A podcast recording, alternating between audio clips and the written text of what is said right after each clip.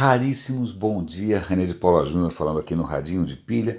Eu tenho que começar com uma confissão é bastante pessoal, inclusive talvez até um pouco embaraçosa por ser tão minoritária, por ser tão bizarra, né, por ser praticamente freak. Mas acontece o seguinte: não gostar de futebol, é, ou pelo menos não ter sensibilidade alguma para futebol, torna o mundo para alguém como eu uma coisa difícil de acompanhar e de entender por exemplo, a febre de bolões. Né? Eu, eu, presenciei agora, durante algumas semanas, uma movimentação absolutamente fascinante, né? uma energia despendida em torno de bolões. E para mim, que eu não gosto de competir, mas nem em baralho, pif-paf, nada, não gosto de competir em nada, aquilo para mim realmente era fascinante, como diria o Spock na Jornada nas Estrelas. Mas, pois bem, uma coisa interessante, porque eu estou falando de bolões, porque parece que existe uma onda agora, tem uma plataforma de que a gente poderia chamar de bolões, né? Vamos chamar de bolões, é uma plataforma é, em blockchain. Pasme, mas os caras criaram uma plataforma em blockchain para coisas parecidas com bolões. E aí o que acontece? É um dos tipos de bolão que, que, que apareceu é um, são bolões sobre figuras públicas quando elas vão morrer ou quando elas vão ser assassinadas. Tem gente apostando aí em se o Trump vai ser assassinado e quando. Não só o Trump, mas outras figuras também. É especialmente sinistro, né? mas vejam só, é uma das aplicações de blockchain que eu, é, mais peculiares que eu já vi até agora. Bom, mas era isso. Vamos voltar aqui para o normal, mas é que eu não podia deixar de compartilhar com vocês o blockchain sendo usado por uma coisa tão disruptiva assim, né? Assassinato acho que é uma coisa bastante disruptiva. Mas vamos lá. Tem algumas notícias é, que eu acho que, eu, que vale a pena comentar e uma boa parte delas está ligada estão é uma boa parte está ligada ao que a aquecimento global, né? É, então Bom, se vocês viram algum noticiário recentemente, vocês viram uma onda brutal de calor no Japão, uma onda brutal de calor no norte da Europa, um incêndio completamente devastador na Grécia. E agora de novo incêndios na Califórnia. Bom, então é, esses, essas catástrofes, desastres estão acontecendo por todo lado, mas tem outros sinais também que às vezes são um pouco menos menos notórios. Né? Por exemplo, numa reportagem no New York Times contando que na Austrália, ok, você vai dizer, ah, a Austrália já é seca. Não, ok, a Austrália tem uma boa parte que é desértica, mas tem uma boa parte que é fértil, que tem fazendas, que tem agronegócio, né, que os caras têm lá é, gado, tem lá ovelha, tem um diabo. Bom, pois bem, tem uma região ali que é maior que o Texas, onde não chove decentemente há dois anos. As imagens são horríveis, o gado está que é pele e osso, né? os caras não sabem mais o que fazer para alimentar os animais, não tem mais de onde tirar água, é bastante, é, é, é bastante dramático mesmo. É, é, mais uma vez essa história de, de, E aí eu acho que eu vou conectar isso com uma leitura no, no Estadão de hoje, que é um artigo da Lúcia Guimarães. A Lúcia Guimarães é uma jornalista brasileira que mora em Nova York. Ela faz um artigo bastante interessante sobre aquecimento global, clima e a dificuldade que é discutir isso no cenário digital. Por quê? Porque as pessoas se entrincheiram nas suas próprias crenças, nas suas próprias idiosincrasias, nas suas próprias tribos. Isso tem dificultado imensamente o diálogo, a discussão sobre o aquecimento global. O aquecimento global entrou né, nas manchetes há 30 anos, mais ou menos, um cara da NASA chamando atenção para isso, dizendo que os sinais eram inequívocos. Mas hoje, se você quiser acreditar em qualquer coisa, desde terra plana até qualquer coisa, alienígenas tal, você vai achar argumentos em favor da sua maluquice, e então está muito difícil é, fazer com que as pessoas saiam do seu próprio tribalismo digital para discutir essa questão. E aí ela coloca, eu achei interessante no final do artigo, ela menciona um ferrenho né, opositor dessa ideia de aquecimento global, que, contraditoriamente, usa energia solar na sua casa, mas não por causa do, do impacto, do footprint, não, simplesmente porque sai mais barato. É praticamente energia de graça. Falo, bom, quem sabe o que pode salvar o planeta não é necessariamente a preocupação com o planeta, mas é a preocupação com o próprio bolso. Quem sabe é isso. Né? Quando mexe no bolso, as pessoas parecem que se mexem também. Que é, logo, logo acho que vou ter mais alguma coisa aqui de clima. Ah, não, até que é um, é um, um estudo, uma coisa que saiu na Science Alert, que é curtinho, dizendo o seguinte: é, teve é, um, cientistas estavam ah, ah, avaliando, estavam lá fazendo trabalho de campo, é, é, e aí o que acontece? É, onde que era isso daqui mesmo, na América Central? É, onde teve o furacão Maria, o furacão Irma, na Turks and Caicos, é isso aí, ali no Caribe. Né, teve uma estação agora de, de furacões terríveis, vocês viram isso, foi uma devastação geral. E o que acontece? O cara percebeu que uma estação de furacões foi o suficiente para ter impacto na evolução de um determinado lagarto que vive em árvores. O que acontece? Antes dessa onda, os lagartos tinham uma certa anatomia, de quando eles foram ver depois dessa onda de furacões, os lagartos tinham mudado. Os lagartos que eles encontraram já eram um pouco diferentes. Eles já eram mais adaptados ao que a segurar melhor na árvore, a resistir melhor à ventania. Então o que acontece? Isso de novo é a hipótese mais forte para isso é evolução. É, há outras hipóteses também, mas acho que é difícil. Nesse, os caras até fizeram simulações, penduraram o coitado do lagarto lá, sopraram o vento, para ver como é que o, o lagarto se virava. Pois bem, a questão é a seguinte: provavelmente o simples assim, o furacão matou todos os lagartos que não eram adaptados, os que sobraram eram tinham uma anatomia um pouco diferente, então isso é evolução na prática. Então bastou uma estação, é, uma mudança climática pontual, né, um evento climático um pouco mais dramático, para já ter impacto na evolução de uma espécie. Eu achei essa história bacana que mais que eu tenho aqui para comentar com vocês? É, eu falei alguma coisa de praia logo no começo. Isso é só uma curiosidade. Na BBC tem um artigo dizendo assim: por que, que os brasileiros estão sempre atrasados? Ok, você tem a pontualidade britânica versus a falta de pontualidade brasileira. Não necessariamente porque o cara está falando de cariocas em geral. Ele está narrando aqui é, o desconcerto dele com os hábitos do Rio de Janeiro. Né? O cara chama você para ir na, na, casa dele na hora X, quando você chega na hora X, o cara ainda está de toalha. Né? Fala, pô, mas como assim? Não estou pronto ainda. Eu falei, mas assim, é, é, bom, então o artigo até que é interessante. Isso toca num tema que é bastante caro para mim, que é a questão de inteligência cultural. Né? Existem diferenças culturais, e aqui, no caso, parece, isso o artigo não menciona, mas eu vou mencionar, um, é um bom exemplo para você falar sobre tempo cronológico e tempo de eventos. Faz um bom tempo já que antropólogos perceberam que algumas culturas, quando falam do tempo, falam do tempo da hora. Vou encontrar com você 3 e 15. A videoconferência é às 2 e 20. Né? Esse é o tempo cronológico que segue um relógio. Outras culturas é, se baseiam ou funcionam na base de eventos. Eu, eu vejo você depois do almoço. Simples assim. Eu passo na sua casa amanhã à noite. O que, que quer dizer amanhã à noite? Então, para quem, dependendo da sua origem, né, do seu repertório, da, da sua formação cultural, é, qualquer uma das duas opções pode ser enlouquecedora. Né? Você chegar, você que está acostumado com o tempo de eventos, vai conviver com americanos, né, com, sei lá, com alemães, que tem a cultura cronológica muito mais arraigada, você vai apanhar, e vice-versa também.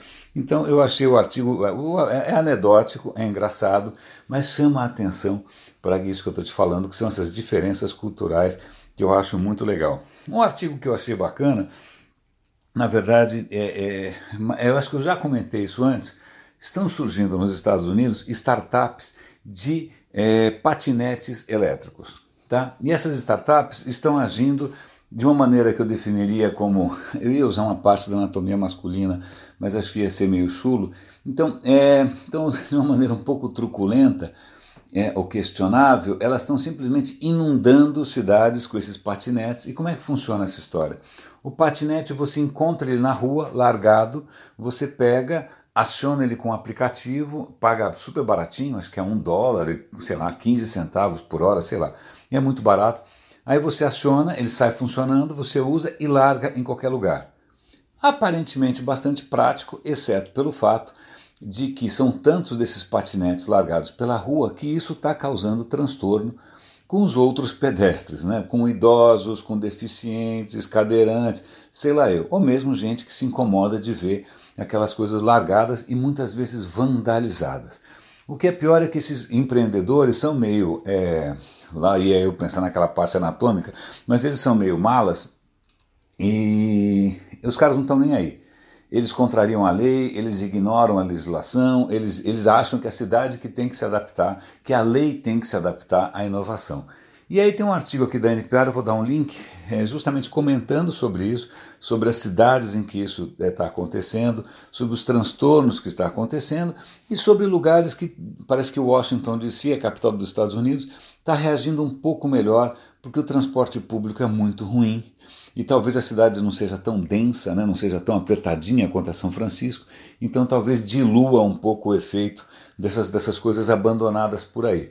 Mas eu acho que é uma boa oportunidade para a gente refletir, como sempre, nessa inovação a qualquer preço, nessa disrupção a qualquer preço, versus né, a reação das pessoas, né, o impacto que isso tem. Eu acho que é uma discussão interessante sempre. Duas coisinhas para. Ah, isso é interessante.